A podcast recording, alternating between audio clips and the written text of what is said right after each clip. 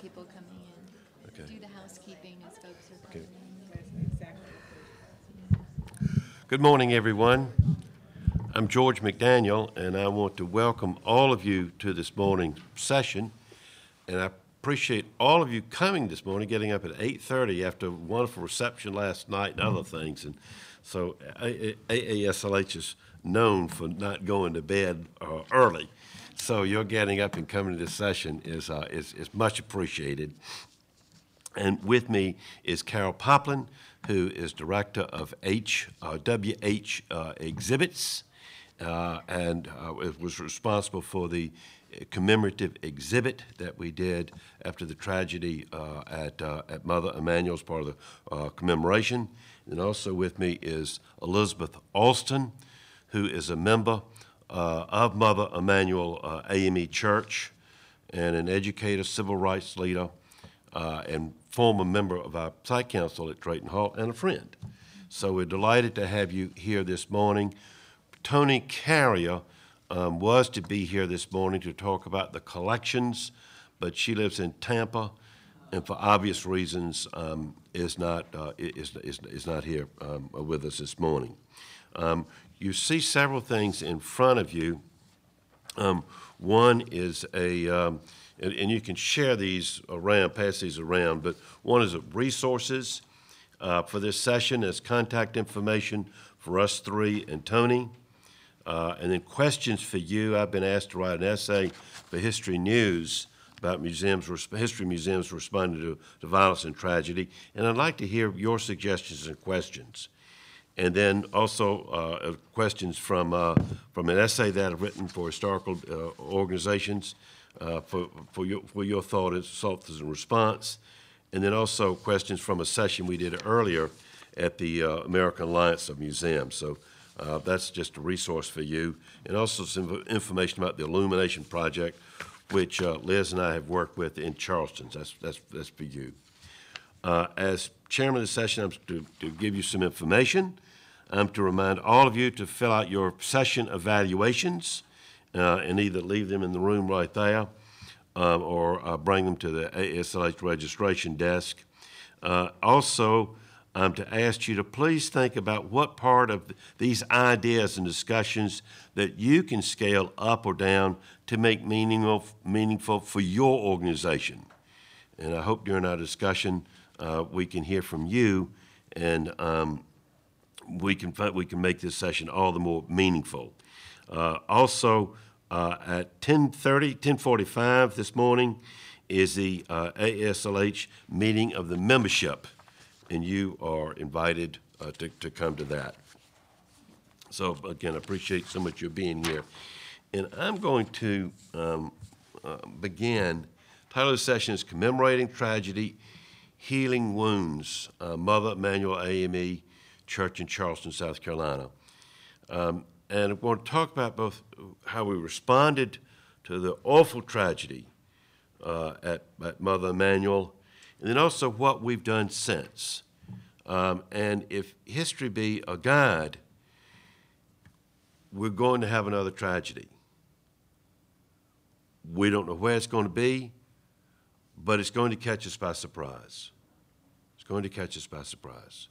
So now is the time to start thinking um, about that um, and, and preparing for this.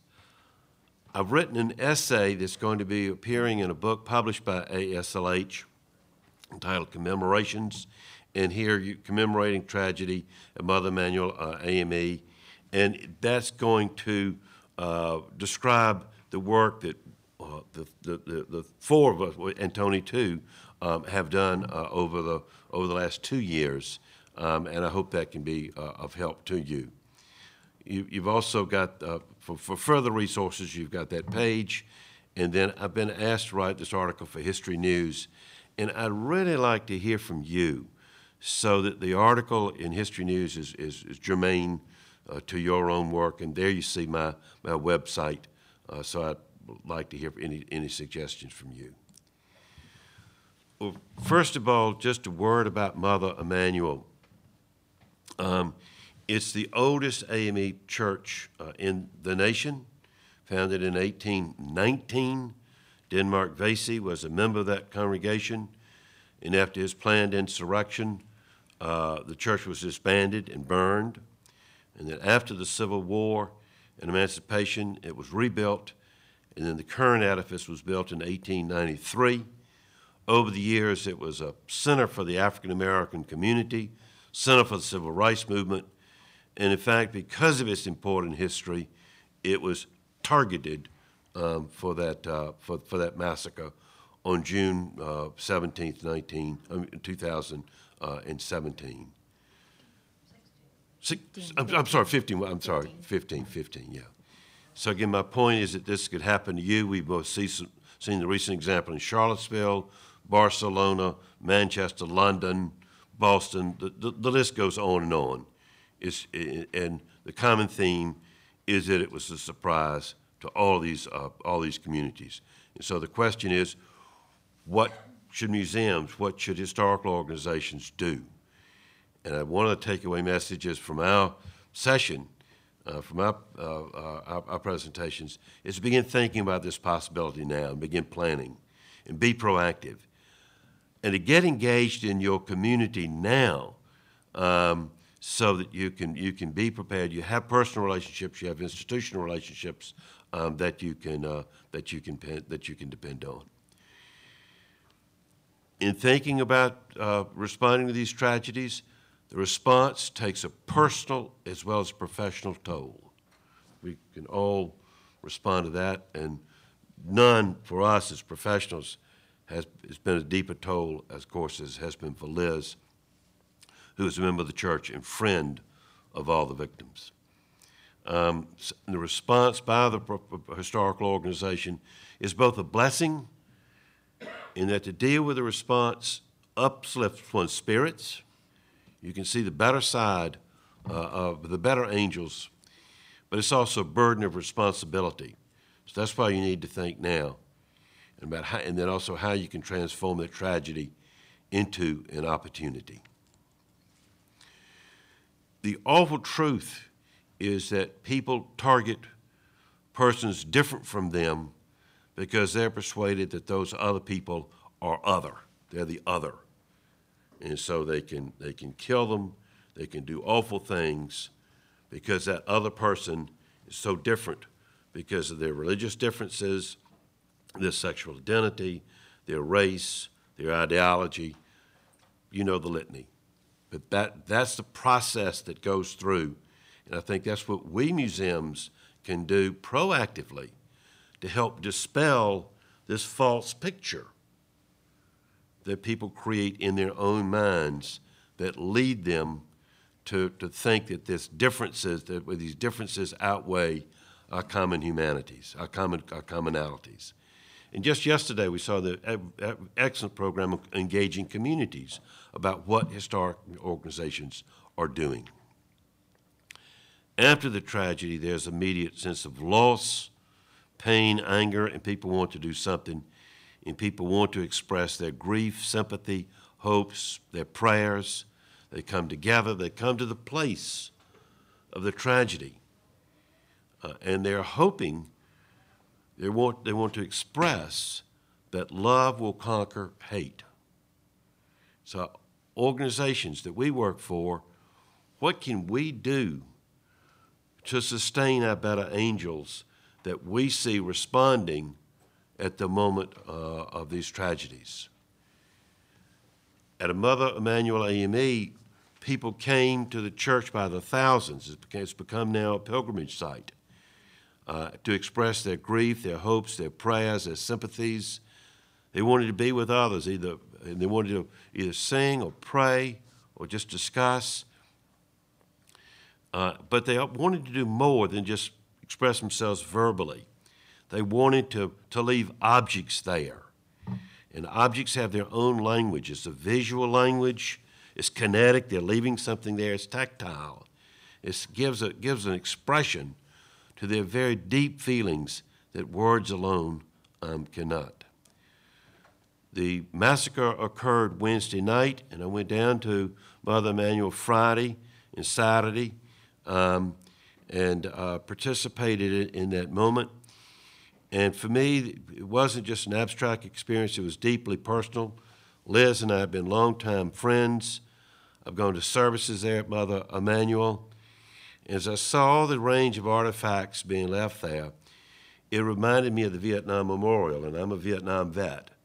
And I remember how touched I was, what those, what those, what those objects left in front of the wall meant to me.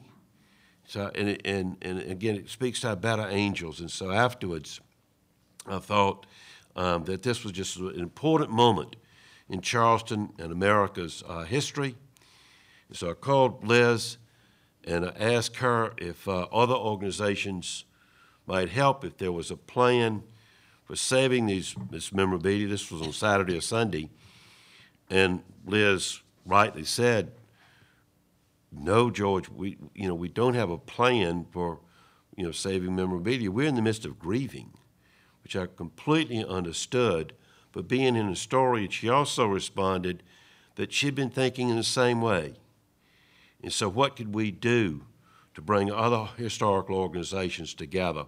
So, I called other historical organizations in Charleston, including the National Trust for Historic Preservation, South Carolina Historical Society, and others and shortly, and descendants from Drayton Hall and community members.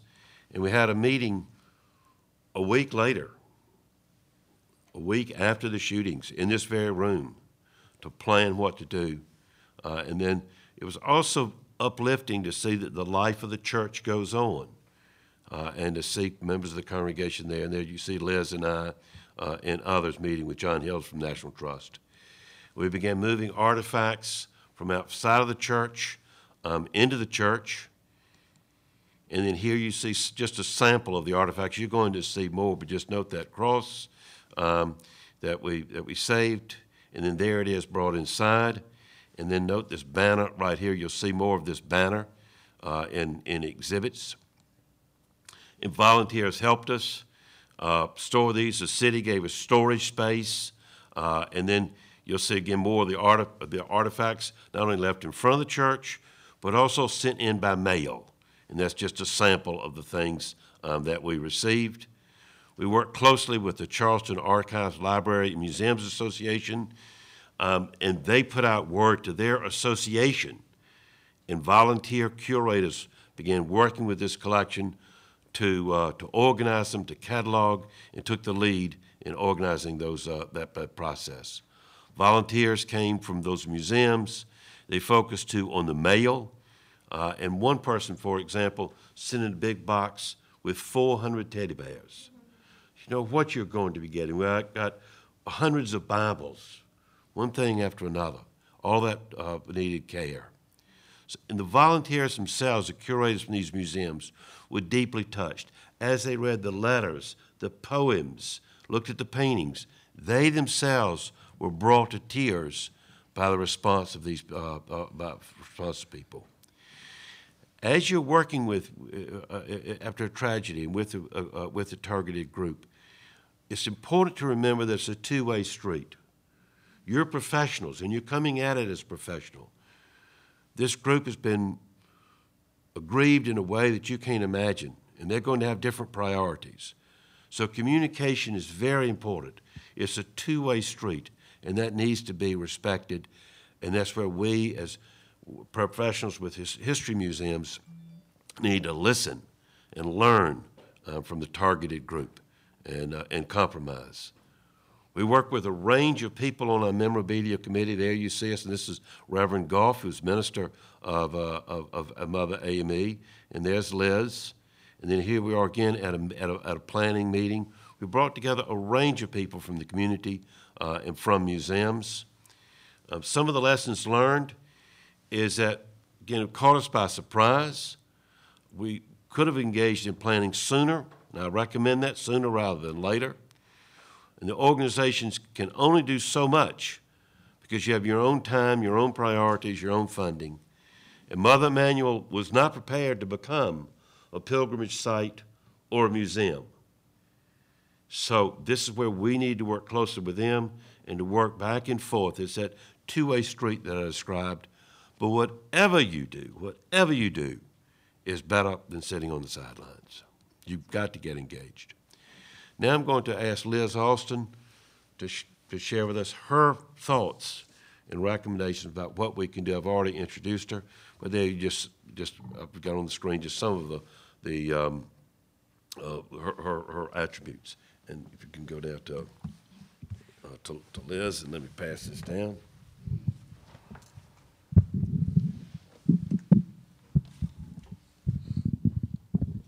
Good morning. As I sit and just watching the expressions on each of you as George spoke, uh, it, it gives me a sense of uh, warmness and, and inclusion because I have met so many of you over the past 24 hours, and I feel that uh, bunch of papers that I'm always having, but everyone wanted me to uh, uh, speak from the, the heart. I am a member of Emanuel Charlestonian, live about six blocks from the church, and it has become a center of my life. And as George said before, uh, I think I have changed a little because of the events that happened on June 17th of 2015. I am also the church's historian and archivist, and over the past 900 days, I've conducted with others maybe about over 100 tours. Uh, people come to the church on a daily basis, just wanting to be there. I, must say that a question that's often asked of me were you there? Well, I'm a day person. And at night, I just didn't happen to be there at that point. I could have been. I have, it has probably etched in my memory what would have happened had I been at 110 Calhoun Street at 6.30 that Wednesday afternoon at Bible study. Uh, I have written 900 pages. I, I write daily notes. I'm always writing or typing. But today I said that I typed them and left them in the room. So uh, I'm, I'm just going to talk ab- about the tragedy. Like I said, it was a Wednesday afternoon. What really happened was is that, that those of you who may or may not know about the AME structure, we had a quarterly conference. About 55 people attended that meeting, but for some reason, uh, all but 12 left. And I've interviewed uh, about the other 40, uh, 39, and they left for various reasons. Brenda Nelson, who was one of the associate ministers, said that she had an appointment to have her air conditioning fixed. Uh, Ruby Martin, a lifetime member, and over the last month we've had uh, commemoration of everyone who has been a member of the church for 80 years. So there's a lot of longevity, there's a lot of ancestry, there's a lot of history. But as I said, they left for various reasons. And one left because I had to take my medicine or I had to go pick up my child. So, and then there are so many things that are happening in the church, and most people are now recording their feelings, writing their scripts. And in talking with George and Carol and Toni, even though I'm talking from a personal perspective, that there are things that museum people like you could do. I've spoken to a number of groups. You know, I've been an educator, a principal, a, a member of a school board, and everybody has various organizations and come to us from different perspectives. But getting back to that awful night, and uh, we we can talk forever about it. There are hundreds or thousands of pages that have already been written about what has happened. But you could imagine that, from what I understand, by interviewing many, two of the survivors and some of the people that left the sanctuary, it did not happen in the building upstairs in the church. It happened in the fellowship hall, sometimes we call the basement. You could imagine that as the night wore on, Bible study probably began at six, and around maybe an hour or two later, they started the Bible study. Sometimes, in talking to the FBI or talking to a lot of the officials, coroners, and those kinds of things, he was invited in. There's a door on the side, on the uh, west side of the church, and that he came in. He was caught immediately the next day in Shelby, North Carolina, because we did have the sophisticated, sophisticated uh, surveillance cameras. So that's how he was easily identified. He came in and asked for the minister, who happened to have been Clementa Pinckney. He was a state senator, 41 years of old, uh, 41 years of age, and he had been at the church for five years, from 2010 until 2015. And he, they had round tables there, and he sat there with them, and they were reading uh, Mark 4, verse 16 about the sodden earth and those kinds of things. And Myra Thompson, who was one of the uh, Emanuel Nine, got her license that night. There were, as I said, there were 12 people. Nine of them died uh, when he opened his 45 Glock. You know, I've done a lot of research. You could imagine him going da da da da da da, killing them instantly, all except one. And a lot of persons made comments, what if they could done, but you, you're talking about a group, as Obama says, 12 ordinary citizens who were reading the Bible with their heads down, and the last thing in this world that they would have expected was what happened on that fateful Wednesday night. As I said, there were nine people. Our entire with the exception of one ministerial staff, transitioned on that fateful evening. As I said, there was Clementa Pinckney. The oldest person was Susie Jackson, who was 87 years of age. And so many things have been happening. I know their history is backward, but they reminded me I have 15 minutes, so I'm trying to uh, keep at least trying to anticipate what you would like to know about that fateful evening. Aside from Susie, the youngest one was 26 years old, Tywanza Sanders, and he was an artist and he was a nephew of Susie, and he tried to help her. Uh, the, the fourth person was probably uh, Daniel Simmons, a 74 year old assistant minister. He was also uh, transition on that evening. There was Sharonda Singleton, who was a life coach at one of our high schools. I already talked about Myra. Then there was DePayne Middleton Doctor, who was also eliminated on that evening. And there was Ethel Lance, who was 70 years old, and she was the church's historian, I mean, a custodian, and she worked at the city for a number of years. Uh, because of the hurricanes, sometimes we have booklets, but planes don't allow you but so much, and so which means that there is information that you could contact us if you want additional information about it. And as I said, about 45 to 50, 50 minutes, he sat and listened to these people and just pull out his fanny pack. And of course, he uh, shot the people and they died instantly from what I could understand. And so over the next couple of years, I, uh, next couple of hours, I got a call saying, there's a shooting at your church. And I said, oh my, no. And they, then right away I turned on Channel 5, which was a CBS affiliate. And I, Raphael Jones, who happened to have been the commentator, he spoke. And I could tell, you know, I'm not a, everybody has Monday morning quarterback, but I could tell something was wrong, and he kept talking about the incidents and what has been happening. And all of a sudden, uh, he let it slip that a coroner was there, so we knew that someone had probably uh, been fatally wounded. And my husband came in and he said, Oh my goodness, they shot the pastor, they shot Sharonda, they shot Ethel, they shot this one and the other. And so for the rest of the night, of course, no one got any sleep because people were calling from all over the country, knowing that I was at the church on a daily basis.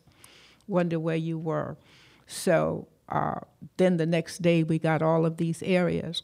Charleston, I think, is an unusual because right away the mayor who was there for 40 years, Joe Riley, and uh, the police chief immediately called it a hate crime. So, and then that probably stifled any kind of opposition or any kind of unrest that we have seen in Ferguson and Baltimore and a lot of the other cities. Of course, I always like to say that Charleston dances to the tune of a different drummer. So we find that all of these things did not happen. But I think that the most interesting, and I'm struggling for words, are best was that the next day at the bond hearing when Nadine Collier said, I forgive you. Those were the resounding words that fell around the nation. And as I travel over around our, this great country of ours, those are the things that I'd heard. Last night at the reception, people just said that tears come into their eyes when they say a, a lot of these various things. So I think that that went a long way to sustain any type of bad activity that you would happen. And then the, the very next day, which was uh, the, the 18th, which was probably a Thursday, I went around to the church. Uh, it was a crime scene. There were uh, re- yellow ribbons, and I said, I'm going, and there was a lot of police cars. I said, I'm going to see how I'm going to be treated by the police. Miss, you cannot go. This is a crime scene. I mean, the crime scene. We went at another AME church, and of course, the uh, media from around the nation descended or ascended on the church grounds. And for the next couple of days, it was um, rather trying. But I must say that we did not miss a beat. Church started on that next Sunday, you know, that was Friday. Saturday, the officers met at the county library and church started. The church, as George said, is the oldest AME church south of Baltimore, and uh, it, its congregation uh, was very large. And each Sunday, the church holds about 2,500 people. Because of the incidents, we have been downsized to a thousand. And if there are thousand people that want to come, there are 999 wanting to enter the doors each Sunday morning. But being a Christian congregation, we welcome everyone. I sit on the floor if somebody wants to come. And of course, the notables around the nation has been there on a daily basis. I have uh, recorded each and every date. Being a historian, I could remember, uh, let's say January 16th of 2016 on a Sunday morning. Uh, we would have uh, Joe Biden, Hillary Clinton, Bernie Sanders, Cornel West, Governor Eli- the governor, uh, the mayor of Baltimore, Stephanie, or Elijah Cummings, the mayor, the uh, congressman from Maryland, or my own congressman Jim Clyburn from South Carolina, the governor Nikki Haley, or Tim Scott, or you just name them. On a, on a day when we are having meetings in the office, he would come. Chris Christie, Ben Carson. You just name it. The world has ascended to our feet. But we have decided as a congregation, and even though I do not speak for everyone, uh, forgiveness is a process. We are still in the process of forgiving. But then, as I speak to hundreds of students from around this great nation of ours, I too have to remember that I now practice what I have prayed. Father, forgive them, for they know not what they do. So, which means the humility, all those nice words are creeping into our repertoire. Uh, as we meet on Sundays, and uh, because of this, I was uh, very busy in many of the areas, uh, living in Charleston, uh, serve on our tour guide commission, and usually when Mayor Riley was talking, I'd ride my bicycle. I live downtown, and complain about what the tour guides would say. So I became member of the tour guide commission and wrote the Black History section of the tour guide manual. So I'm kind of a little bit familiar with things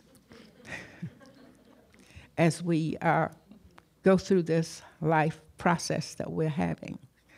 And, and which means that for the few minutes that I have, I, I would like to talk about maybe the aftermath. As I said, the world came.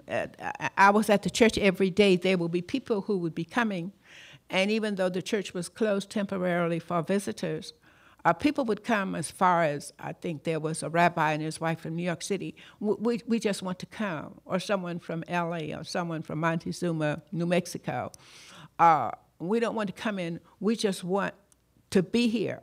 They didn't want to come in, and so that kind of touched us a little. And then people came with gifts, as Judge, as uh, Joe, I mean George, George, Georgie, can say that uh, in front of the church every day, people left flowers and all kinds of artifacts. Uh, Joe from California sent me 500, the church, 500 organic teddy bears. And we had so many years that we had no place to put them. Of course, the mayor gave us space for a year at one of the city's facilities. And then later on, the Catholic Diocese helped. And then uh, recently, as of May 18th, the county council gave us information or space at the pre-release center in North Charleston, South Carolina. So, which means that so many people have come in, you know, the money donations, flowers, and of course the boys in blue, the Charleston County Police Department. I taught the deputy chief. and so they moved them every day. And George talked about calm, all of the volunteers, because George was the one that called me, Liz, what are we going to do? And we met a couple days later, and that formed the Memory BU Committee. So we have the Historic Charleston Foundation, as he said, Drayton Hall, uh, we have the National, I mean, the Trust, we have the uh, South Carolina Historical Society, the City of Charleston, the Yorktown, all of the historic preservation. Of course, you know, in 1931, preservation began in the Holy City, and we're still at that for a very so so many things have happened. There have been so many uh, panel discussions, reconciliation. Uh, I became a member of a lot of the uh, predominantly white churches, Grace Cathedral. They have a book study, and of course Liz there. And so every Tuesday I go trotting over there, doing as I'm doing now, talking about just about anything that deals with the tragedy. Uh, Charleston is a warm and historic city. My family would say that but that same Sunday when they came down, uh, people were passing out waters to everyone in the street, all of the people on King Street. Uh, people come around the nation. I've talked about all of these areas. So on a daily basis, you see people coming to give us love, warmth, feeling of humility, and a sense of inclusion. So I do hope that you know what has happened. Of course, sometimes I have students and say, "Well, what do you think is probably the greatest impact, not only nation but South Carolina?" And I do can say it, no water, unequivocally was the coming down of the Confederate flag, and that was on July 17th. That that has happened. So over the years, we, and when George and those would talk about all of the things that has happened, all of the organizations that have been forming, we find all of these things. So which means that I don't want to say good, but you have to break an omelet, you know, break an egg to make an omelet. So, uh, so which means that if anything good has happened as a result of that, then we can say that how can we use these experiences, as George has talked about, that's happened uh, in, in Florida at, at the club, or what has happened in Charlottesville, or all of the things that has happened. So we feel that we want to be committed, not only as a church, a nation, a community, is to do things like we're talking about now. So what we're doing now is all of the history that has been written that could be in your archives, you know, in your museums, in your libraries. And not only that, but a lot of little things have happened. One of the things, as an educator, I was coordinator of the ethnic studies for the Charleston County School District and wrote a book about the contributions of seven ethnic Americans. It was called South Carol- the ethnic history of South Carolina, South Carolina's contribution to American history. Not only African Americans, but Greeks, Jews, Scotch Irish, and Native Americans were included. And so I think George was there, was on the 18th or the 17th of November, is that the State Department contacted me and asked that they are going to rewrite their curriculum standards and wanted to make sure that the June uh, 17th event could be included. And so they, they are still in the process. It's just since November that, so if we're talking about the aftermath, the things that have been happening, so which means that history, the history will be written for inclusion for that particular incident. And so this is another way that museums and libraries can get copies of these areas. And of course, you can visit Emanuel. And uh, first thing I'm saying, the last thing I would say that certainly on behalf of our current minister, the Reverend S.C. Manning, and Goff, who is our presiding elder, and Samuel Green, who is the bishop of the Seventh Episcopal District, we thank you for your attention.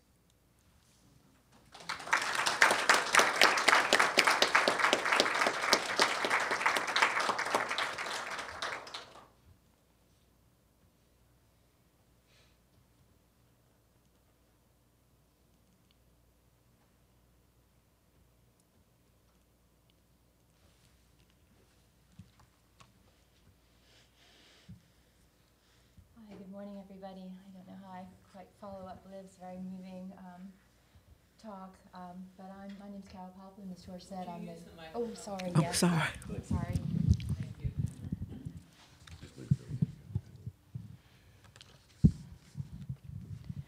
There we go, is that better? All right.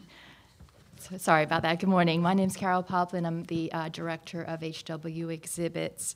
And uh, for the past two years, it's been my pleasure and privilege to help uh, Emanuel Archives and History Committee and their memorabilia subcommittee to develop exhibits and tributes.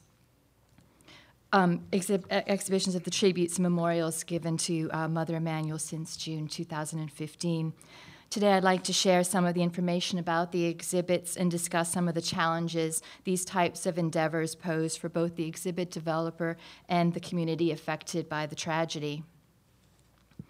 In late May uh, 2016, I was contacted by Liz and Meg Moen, who is the archivist with the City of Charleston, who told me about the committee's desire to host an exhibition of memorabilia as part of the many events planned for the first anniversary uh, commemoration. Uh, the subcommittee members had already held meetings to determine uh, how and where the exhibit could be mounted, which objects should be displayed. Uh, part of the initial challenge was uh, that only a small portion of the hundreds of objects left or sent to the church had been cataloged. Uh, the process materials did include about 400 prayer quilts sent from across the nation. As a result, the committee decided to mount an exhibit of just the quilts. They believed the prayer quilt spoke well to the commemoration theme Victory in the Valley, and that exhibit visitors could find the quilts beautiful and compelling and appreciate their power as objects of comfort. When Liz and Meg asked us to help, we were happy to do everything in our power to bring the exhibit together. At that time, the city of Charleston had already donated, um, or excuse me, offered space in one of their buildings just down the street from the church, and any AV equipment and tables we might need. Meg had uh, gathered the quilts together. It was going to be a real team effort. excuse me. Our job our job was to determine how many quilts would fit in the space, develop an exhibit plan that ensured the selected pieces were arranged with a clear purpose and message, and choose and prepare the quilts for display. we saw the quilts as tangible expressions of grief as well as prayer and hope for the future. Therefore, we wanted the exhibition gallery to be a contemplative space for reflection and remembrance and some visitor interaction. By the way, just in case anyone is unfamiliar with um, Prayer quilts, they're a special type of quilt that's made to warm and soothe the recipient. Many churches have prayer quilt ministries. The quilts are not actually quilted in the traditional sense. Instead, the layers are tied together with heavy thread or wool. As each thread is tied, the quilters say a prayer for the person or community who will receive the finished quilt. This is often a community effort, and the threads can be tied multiple times by many members of the donating church or church guild. The 2016 uh, display included 27 quilts from around the country. Choosing the pieces to display was difficult. There were so many beautiful designs and moving messages. Most of the quilts we chose included embroidered or handwritten sayings and notes, and we tried to represent as many different places as possible. Once the selections were made, the largest task was to prepare the quilts for display by sewing sleeves on the back of each piece so they could be suspended from rods. Um, this task took many, many hours, and I'd have to make a call out to my 83 year old mother who spent many hours doing that for me because I happened to have had some surgery around that time and wasn't really able to do all that. So, yay, mum. Um, in addition, we use the accompanying message from the donor to create the labels for the quilt or quilt groups. Some of these messages were quite lengthy and personal, therefore, occasionally we used only a portion of a message.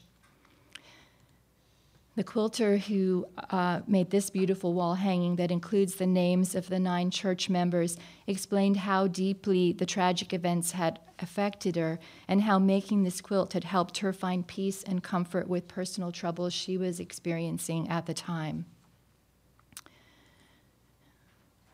Two of the largest pieces represented the international response to the tragedy. The Charleston Modern Quilt Guild asked guilds from around the world to send uh, four by six inch blocks with written inscriptions. The local guild would make the blocks into a quilt.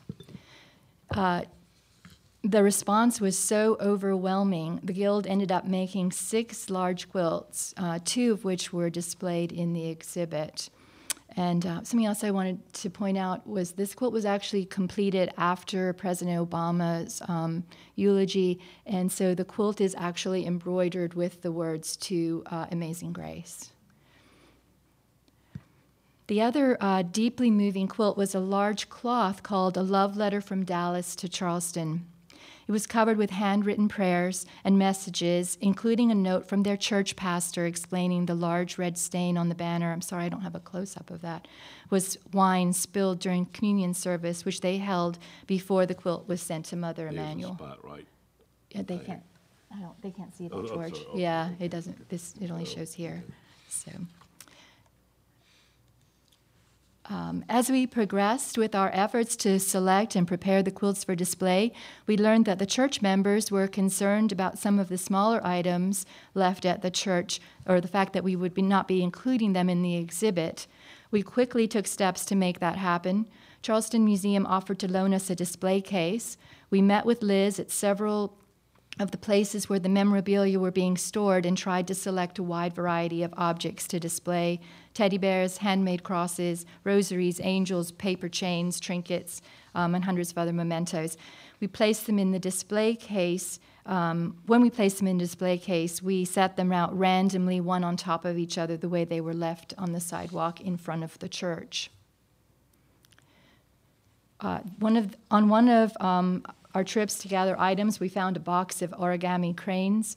They, we were so moved by their story and the message from the church in California, uh, we were determined to find a way to use them as well. I'll see some other pictures of that. Although the quilts and memorabilia need little interpretation to understand their meaning or appreciate the heartfelt outpouring of and kindness and love they represented, we decided to add three additional pieces to the exhibit a panel explaining uh, what prayer quilts are and how they are made, a panel with a message from the church pastor, and um, an invitation box. We asked visitors to reflect on the exhibit and invited them to make a pledge to help their community or family. They could write their pledge and drop it in the box. Over 80 messages were left the first year. They showed how deeply people had been touched by the event and their heartfelt need to respond. In the spring of this year, Liz asked us to help reinstall the 2016 exhibit for the second anniversary commemoration. The theme for this year's event was The Light of Hope. After some discussion, we proposed to Liz that we change the exhibit a little by replacing some of the quilts with pieces of art. Last year, the exhibit reflected the national and worldwide response to the tragedy. This year, we wanted to focus on the local outpouring of support, and we wanted to use the pieces of art to do that. The centerpiece of the 2017 exhibition was the large Charleston United signature panel. Every single surface of this canvas, including the sides and around the back, is covered with signatures and messages. The power of this banner is overwhelming. To complement the Charleston United banner, we kept the World Quilts and the lovely message from Dallas banner. We hope visitors might reflect on the motivations of people who feel compelled to leave their name, a message, or a prayer at places where such terrible events happen, and to think about ro- the role these simple acts play in the healing of families and communities. It was the topic I discussed with Dr. Lonnie Bunch, the director of the National African American Museum in DC, when I had the great honor to show him around the exhibit this year. His questions and our discussion made me reflect more deeply on why we leave flowers, a teddy bear, a balloon, a message, or just our name at sites of such great tragedy. Sorry. I think I, this piece just boggles my mind every time I look at that. Um, perhaps the, when horrendous acts like Mother Emanuel Pulse nightclub or the recent attacks in Manchester and London uh, happen, people feel powerless, hopeless, and frustrated because they want to help and they don't know how. Perhaps a simple, simple act of leaving one's name turns that hopelessness into hopefulness. Perhaps by preserving and sharing these gifts and tokens, the random acts of kindness they represent in exhibits like this can help communities come together and heal. Uh, the other new pieces in the 2017 exhibition included a drawing of um, the Unity Walk um, across the Ravenel Bridge that took place um, the same year in, in, 2015, several beautiful portraits of the nine church members, a painting by local school children. Um, there were angel wings, prayer bunting, and 11 other quilts from the year before. Again, the exhibition included the small, uh, display of small items um, a second display case uh, with um, a beautiful quilt that was given to the church uh, just the week before the exhibit opened. We had to scramble to find a case for that. Uh, the origami cranes and our message box again. Um, again, the messages that we received were, um, were moving and very encouraging. Um, as I noted at the beginning of my paper, there were challenges bringing the exhibit together, challenges that we faced both in 2016 and in 2017. Uh, some were technical, others were emotional. The technical issues are probably familiar to any exhibit developer lack of time, lack of funds, and client expectations. In 2016, we joined the effort about three weeks before the commemoration week, which meant we didn't have time to do in depth assessment of the pieces that would be slayed and the messages we hoped to convey. Uh, we only learned the commemoration theme about a week before the exhibit opening. Um, funds were also limited. We overcame this by borrowing equipment, um, using volunteer help. The city was generous with their time, and Brockington allowed us to donate um, two or three days of our time as well.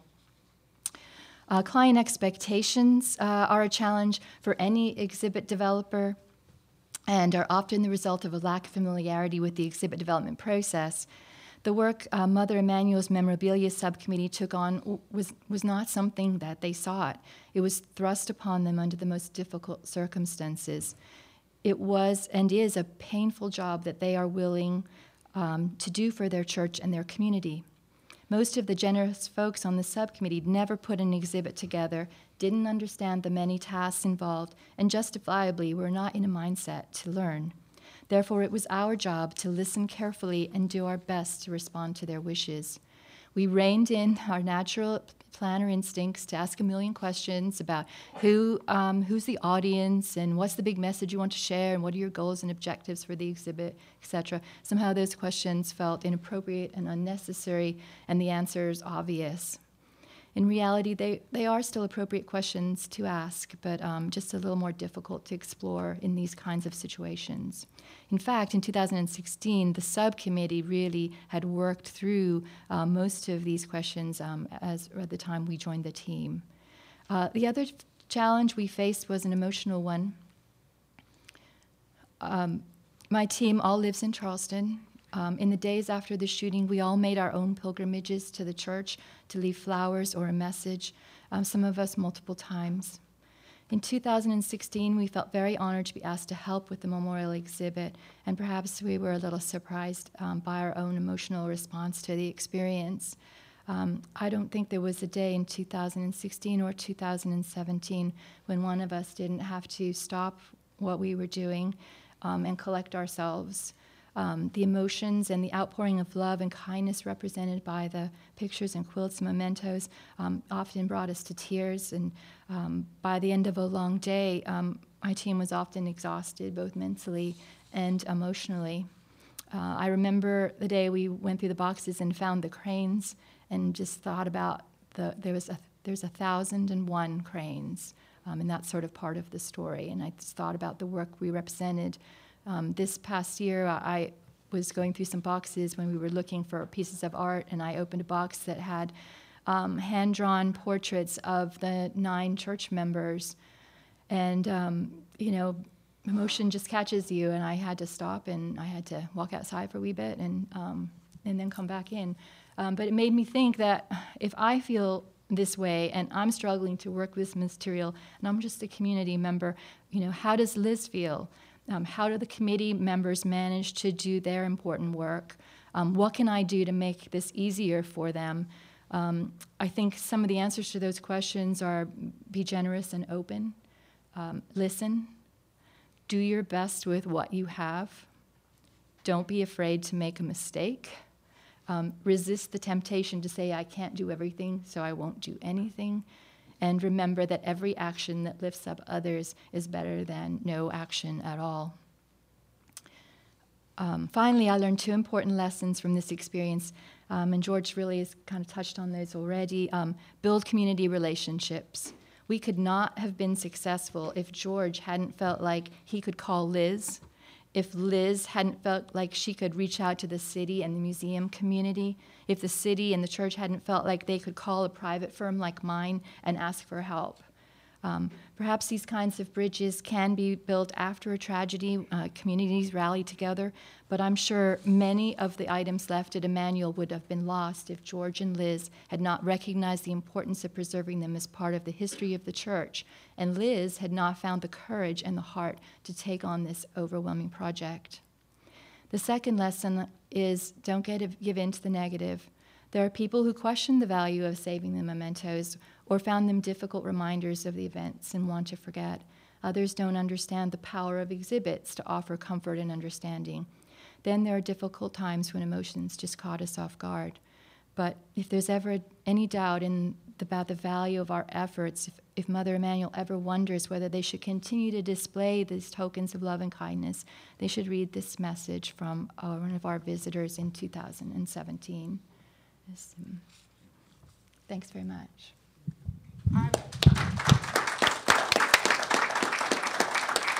Don't make me cry. That was very emotional for me to listen, and I've listened all the time. I think that Lonnie may have sitting there, and when he visited the exhibit, of course, I took the opportunity to say that we would like for some of these mem- memorabilia items to be placed in the Smithsonian. So that's a something that we are looking forward to. Thank you publicly, Lonnie. God bless you.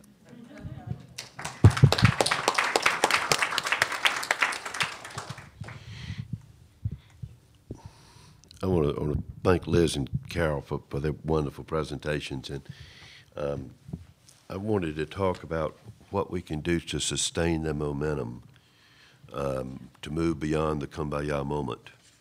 Uh, and what can we as history organizations uh, do to mitigate or minimize the, the chances of such occurring again, um, if, if not, if not, if not uh, prevent it. Um, so that's really what I wanted to talk about now. There we are, yeah.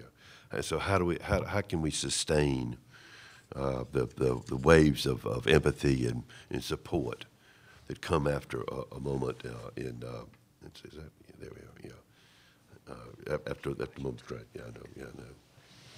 So, and one of the things I think is to have faith in our common humanity, to, to play to our, uh, our better angels. And there's no one, there's no one response. And we need to listen, uh, and it's not easy. This continually uh, working on to keep the eyes on the prize.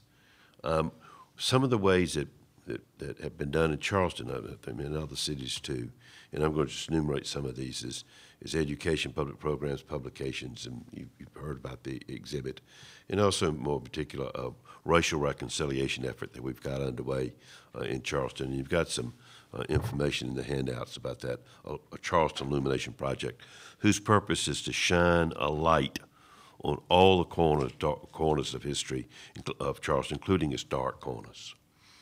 Uh, one of the ways that we've uh, tried to sustain the momentum is through education programs, and Liz mentioned that, working with uh, with with teachers uh, at, uh, at at Mother Emanuel. Another way is through publications. Then another way is through this uh, building bridges through this illumination project, which is a, a structured process to work with community organizations, churches, schools, community associations to engage in difficult conversations, but, but to provide a safe place for dialogue where we can do that. And we wanted to sought to engage people who don't ordinarily come to these kind of sessions. Uh, and we need to be very careful of the language. For example, if you have a meeting, it may be committee to dismantle racism. Well, some people may come to that, but a lot of people won't. A lot of people who need to be discussing that kind of issue will just be turned off by the language. Uh, so we need to be careful of the language. We also need to be careful of the place. So we go to where the people are and not expect them to come uh, to us. Uh, uh, and so we watch the language and we, and we have small group discussions, not town hall meetings where a few people can get up and dominate the conversation. And in these illumination meetings, consensus has not been the goal, but instead the dialogue is the win. And that's more inclusive. Feel, people feel a part of it. It's so much what we, we need to do. And the organizations have decided to follow up on their own, what they've wanted to do. There's been no dictate uh, from us. So this is that illumination project, and you've got the, uh, some handouts uh, about that. And just an example that I wanted to talk about is, is a partnership between Grace Episcopal Church and right around the corner is Mount Zion AME. And Liz has been so much uh, a part of that. We've worked with the, with, the, with the ministers. And we've had okra soup dinners. And the reason why we use okra soup is because that's the traditional dish. And so in your own community, there's going to be a traditional dish. If you're from Minnesota, it may be walleye. I don't know what it is. But you find something so that people then they can talk about that kind of dishes but, and keep it very simple. And here's a piece about okra soup, traditional dish. But you can there at the end it says that uh, with a quotation from the granddaughter of civil rights leader Esau Jenkins that okra soup grows uh, when somebody new comes. You can always stretch the pot. And so it's it, it just the dish by itself is a symbol of what we're trying to accomplish in the wake of uh, in the wake of uh, Mother Emanuel.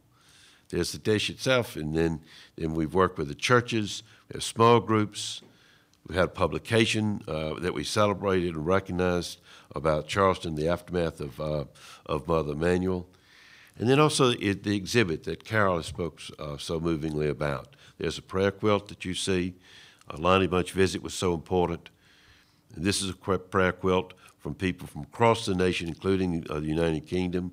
And there's the banner that you saw earlier that we retrieved uh, in front of the church. We've met with ministers. This is Mount Zion uh, AME. So we met with the, with the ministers to sustain this momentum. Um, and then uh, also the chief of police. We've incorporated the, uh, the, the police very, very much a part of this process. uh, so that we can hear from them this because it's so critical to the, uh, to, the, to, the, to the community. In fact, it was the Charleston Police Force that really initiated the Illumination Project in the wake of, uh, of, of the tragedy at Mother Emanuel. So we're using memorabilia to heal wounds, to heal old wounds. We had the first meeting that I described earlier. Uh, there you see, uh, you see the banner behind John Hildreth uh, and, um, and, and, and Albert uh, Alston uh, with the uh, black shirt on is, is Liz's husband. So we, we've worked together. Uh, and then the key message again is it could happen to you, um, and we need to get engaged in our, in our community now. So, and then for more information, uh, you can visit my blog site and the essay that I've written, and Liz, Liz, Liz has contributed to it, and so has Carol. Uh, you can visit that, uh, that, that website and and you can download a copy of it. So I wanted to end now and open this up for, for questions. And um, questions and comments? Yes, please. Um, you, you mentioned something that was really important, and the idea of, of language and how we talk about things. And uh, I wonder how you balance uh, truth-telling. That's right. And very frank language, um, particularly when it comes to um, race-based violence. That's right. Both present and historical. How do you balance that truth-telling with language that, as you said, doesn't turn people off? Yeah. Or using language that is um, able to bring more people into the Right. conversation? How do you balance that? The, the question is how do, how, how do you balance truth telling about race, sexual identity, and so forth? How do you how do you balance that with also the need to use more neutral language so you get people to come? Is that that, that fair summary? Um, and I wanted to. Uh, I can answer that question briefly, but I'd also like to hear from, hear from Liz and Carol. I think again the key is to keep your eyes eyes on the prize. And so we know how deep seated racism is, prejudice against, um, in, in terms of se- se- uh, sexual orientation and other things. So if we want to bring people together, I think the thing is to get people together to come to the meeting, to be there. And then you can raise the topics, these more difficult topics. But that's not your headline. And that's one reason why I think it's important to work through existing institutions of churches, schools, community organizations, because you're applying, you're you're talking in a high, to a higher cause. If it's if it's churches or, church or synagogue or whatever, it's in the name of religion. Or if it's community association, it's in the name of our community life. Or schools, it's the name of education. And so you're coming towards that purpose, and then we've told call these listening sessions. Now, we, race is very much talked about, but it's not in the headline. And then we've worked through respected community leaders, the minister, the principal of the school, uh, the president of the community association. So they're putting out the word and their credibility to members of the community to come. So it's not the Charleston Illumination Project, it's, we're there, but they're the ones who are doing it, and we get their commitment. And then, and then when we're there, we have to, ha- to have these more uh, frank conversations. And also, I think we need to be careful about our own assumptions. I remember at, at one of the sessions, I made a comment to one of the other organizers, and I said, you know, this this, this person uh, just made just a, a small step, you know, and, and we were talking about race, and didn't make just a small step. And he very wisely said, George, you've got to be careful because you may see it as a small step, but that person made a step. He got started. So that's why I think we need to, you know, in our the world that we live in, we need to be very respectful of other people's experiences and backgrounds and their thoughts. Liz, you want? George, as usual, inculcated some of my comments that I wanted to make. But the language is extremely important, but you have to be careful who you bring to the table. In a lot of instances, like he, he did mention, and I was thinking as he spoke about respected community leaders. Uh, so in the, in the community, if I'm asked, well, everybody knows that Liz talks with her mouth open. I will say what needs to be said. And so, but you find out that I, I do feel that I have earned the right to say the hard things.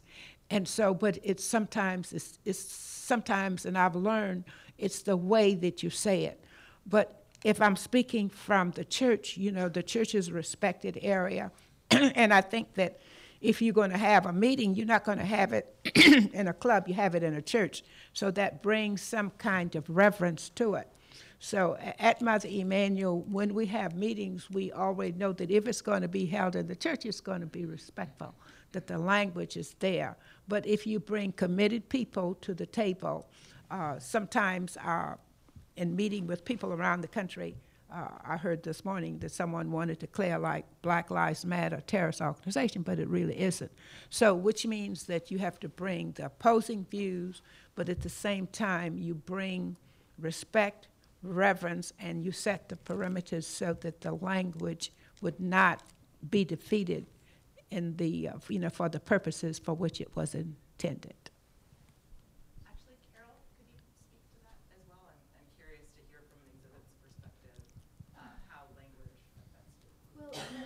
Uh, In this instance, we, we didn't use, we didn't write content. We did not do any of that. We didn't think it was appropriate or necessary. This was not a- in any way us, you know, usually as a develop, uh, content developers, we're, we're translating something. We didn't need to be doing that. We had, it was the minister's words. We did, I, I'm, I'm exaggerating a little bit. We did write a little bit about what a prayer quilt was little bit of just sort of technical thing, but otherwise, it was the words of the people who donated the objects and the words of the church um, uh, out, reaching out to the people who would come to the exhibit.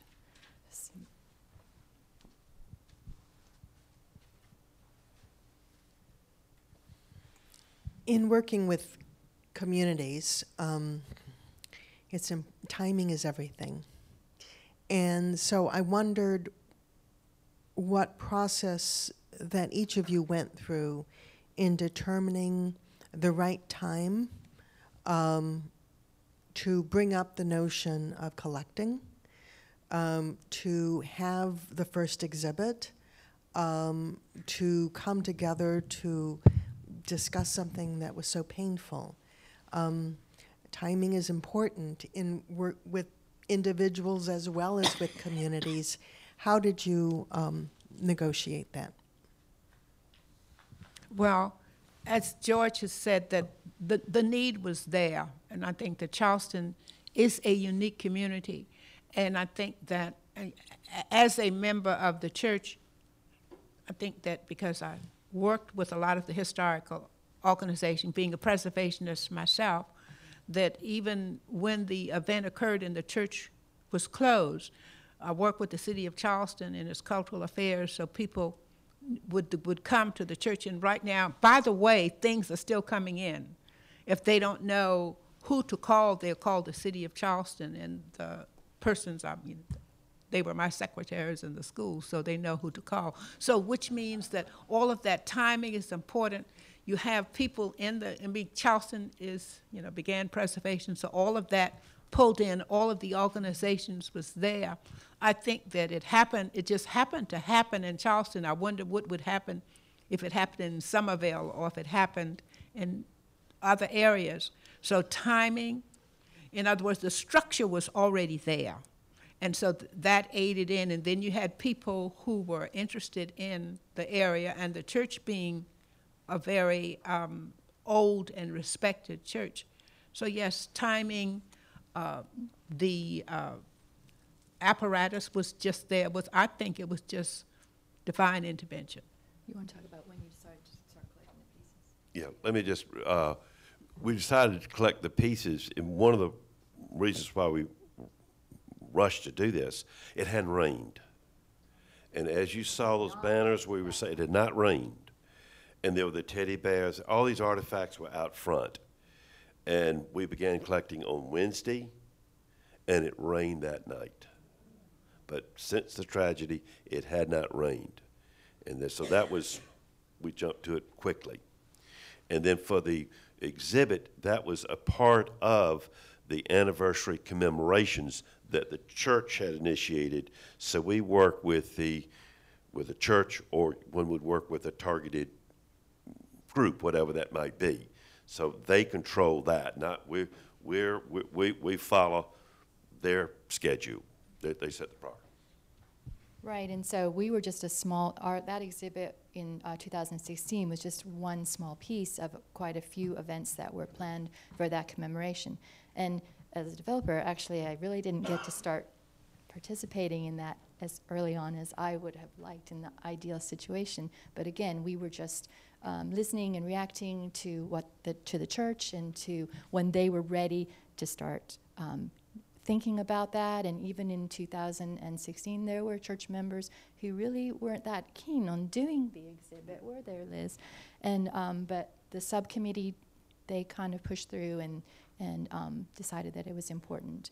And certainly in that first year, one of the um, primary objectives of that exhibit was to do it for the family members. And they had we had a special night for the families to come to the exhibit, and um, actually we had a couple of days set aside for them. So I'll get to you now. I live in Eugene, Oregon, which is nine miles from Thurston High School. Does that ring a bell? So it was 1996 that a young man named Kip Kinkel shot his parents and then went to school and went into the cafeteria and killed and wounded, I forget how many students, nine or 12. And you know, there's been no commemoration. And there was a fence, and all kinds of things were left. And I'm haunted by what happened. I went to the fence, I, I drove over to see it, and all the stuff was there, and it was just me and another woman. And she said to me, I'm worried that my son is the next Kip Kinkel. And I told her everything I could think of that, you know, organizations, and she tried them all. There's been no commemoration. You know, it was 20 years last year. Wow. And I wanted just to add, add to that, the, again, we were following the church, now, and it's for the, I think, for the targeted group to decide what to do. Uh, at Sandy Hook, the school was torn down.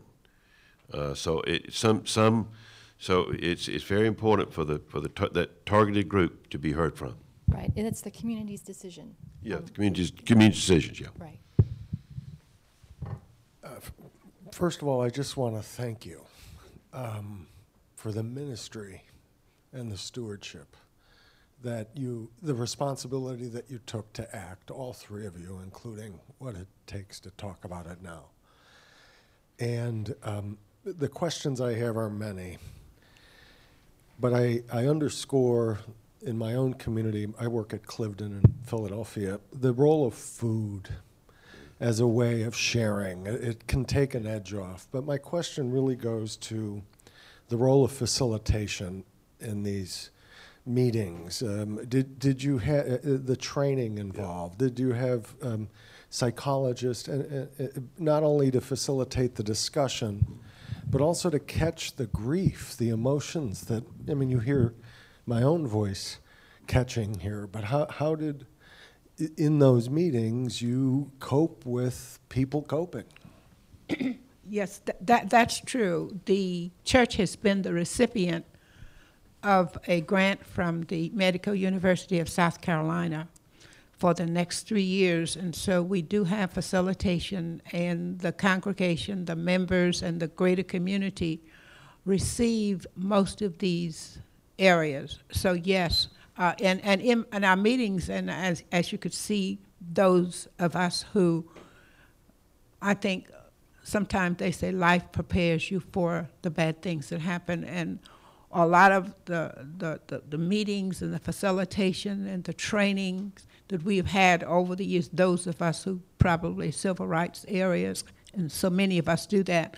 But before our time run out, I would say that the not only the community but the entire nation has come. I think there was a group from Indianapolis that they the town council came and nominated us for the Nobel Peace Prize. Uh, my calls are being subdued now that uh, the uh, church is up for national register status, even though we are now a historic site. The people from the University of South Carolina are, are still calling to see all of these things. So yes, we. I think that sometimes a life of preparation prepares us for the duties of today. I want to just respond to that quickly too, to, to what Liz was saying. Uh, you, training is right, and so for these illumination projects that I described, I received some training. The the, the persons who are, are, are who've organized that are uh, engaged in polarity thinking and polarity management, which is a new way of looking at problem solving rather than both either or is both and. It's much more inclusive, and I've learned about train uh, tra- trained as as facilitator through this process. But training is critical, and so at these small group meetings, small tables, and so forth, there's a trained facilitator at each uh, at each table, and at the beginning of the meeting, everyone is informed that they're to respect one another. You're supposed to speak your truth, but not try to debate the rightness of your position. Consensus is not the goal, dialogue is the win. Um, and you're to, to listen to, one, o- to someone else's truth. So, in that sense, just that, that structure provides, in a way, the freedom uh, and the security for people to talk because they know they're not going to be hung out to dry uh, and embarrassed publicly. But that's that's the facilitation that cur- that goes on in these meetings. Thank you. Okay. Thank you very much. It's an excellent presentation. I'm wondering if, beyond the space of the historic church, are other commemorative um, spaces or monuments or art um, being erected or installed in Charleston, or is it specific to the historic space? Thank you. Yeah, thanks for mentioning that. You know, we have a memorial that's being planned. the architect uh, that's planned the uh, incident that happened uh, at the bombing in New York City, he's our architect. And so the, there's also a memorial that at the Charleston Airport that was done. So there are a number of memorials. The we are members of a commemorative committee that planned many of these areas, and there are other memorials that are being planned by the families. There are foundations that have been brought up by the families. And so there, and of course, this is just the beginning because I always tell people that we are all historians and archivists and museum people, that 900 days is just the beginning our legacy or what we plan to leave, those are things that are being planned on a daily basis. And there are also persons who are coming almost uh, weekly about other ideas. So, yes, that thought is not lost on us. Thank you for the question. Um, in that little um, looped show that I ran while Liz was speaking, you could see some pictures of the exhibit that's at the Charleston Airport. So that was the stained glass um, exhibit. That's where that's located. So. And members of the church, you know, they go around to other areas. I think John Hildreth with the, uh, the National Historic Trust, you know, we visit other areas where bombings, like the 16th Avenue Baptist Church in Birmingham. So, so we are a little bit cognizant of what's going on, and, and of course, architects, and we have planned persons who write grants to make sure that these things, the sacred those areas. So there are almost hundreds of projects that have sprouted from this tragic incident. Liz, let me just ask you one question. We, we got you winding this up.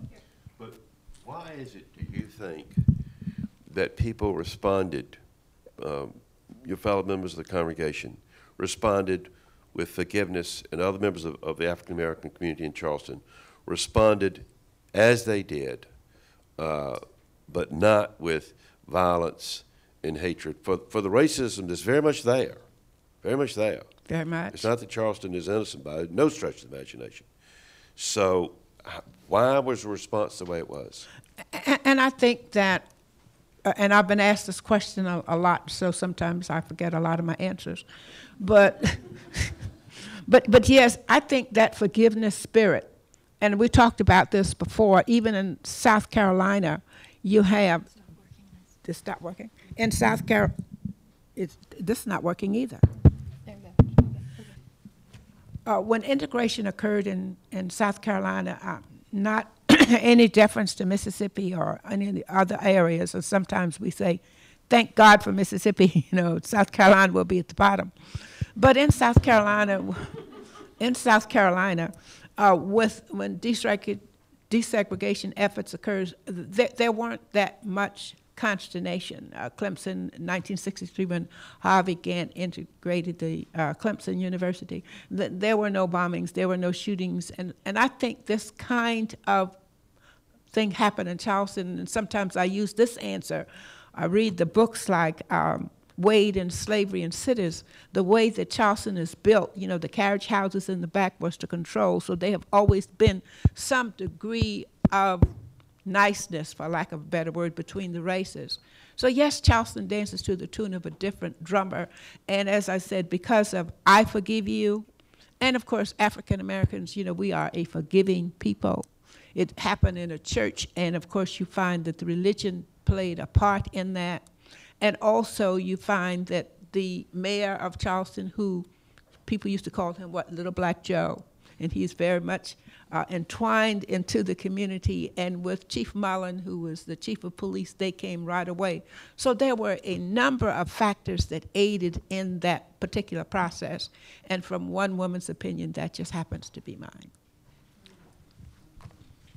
Well, I, I thank y'all so much for participating in this. event.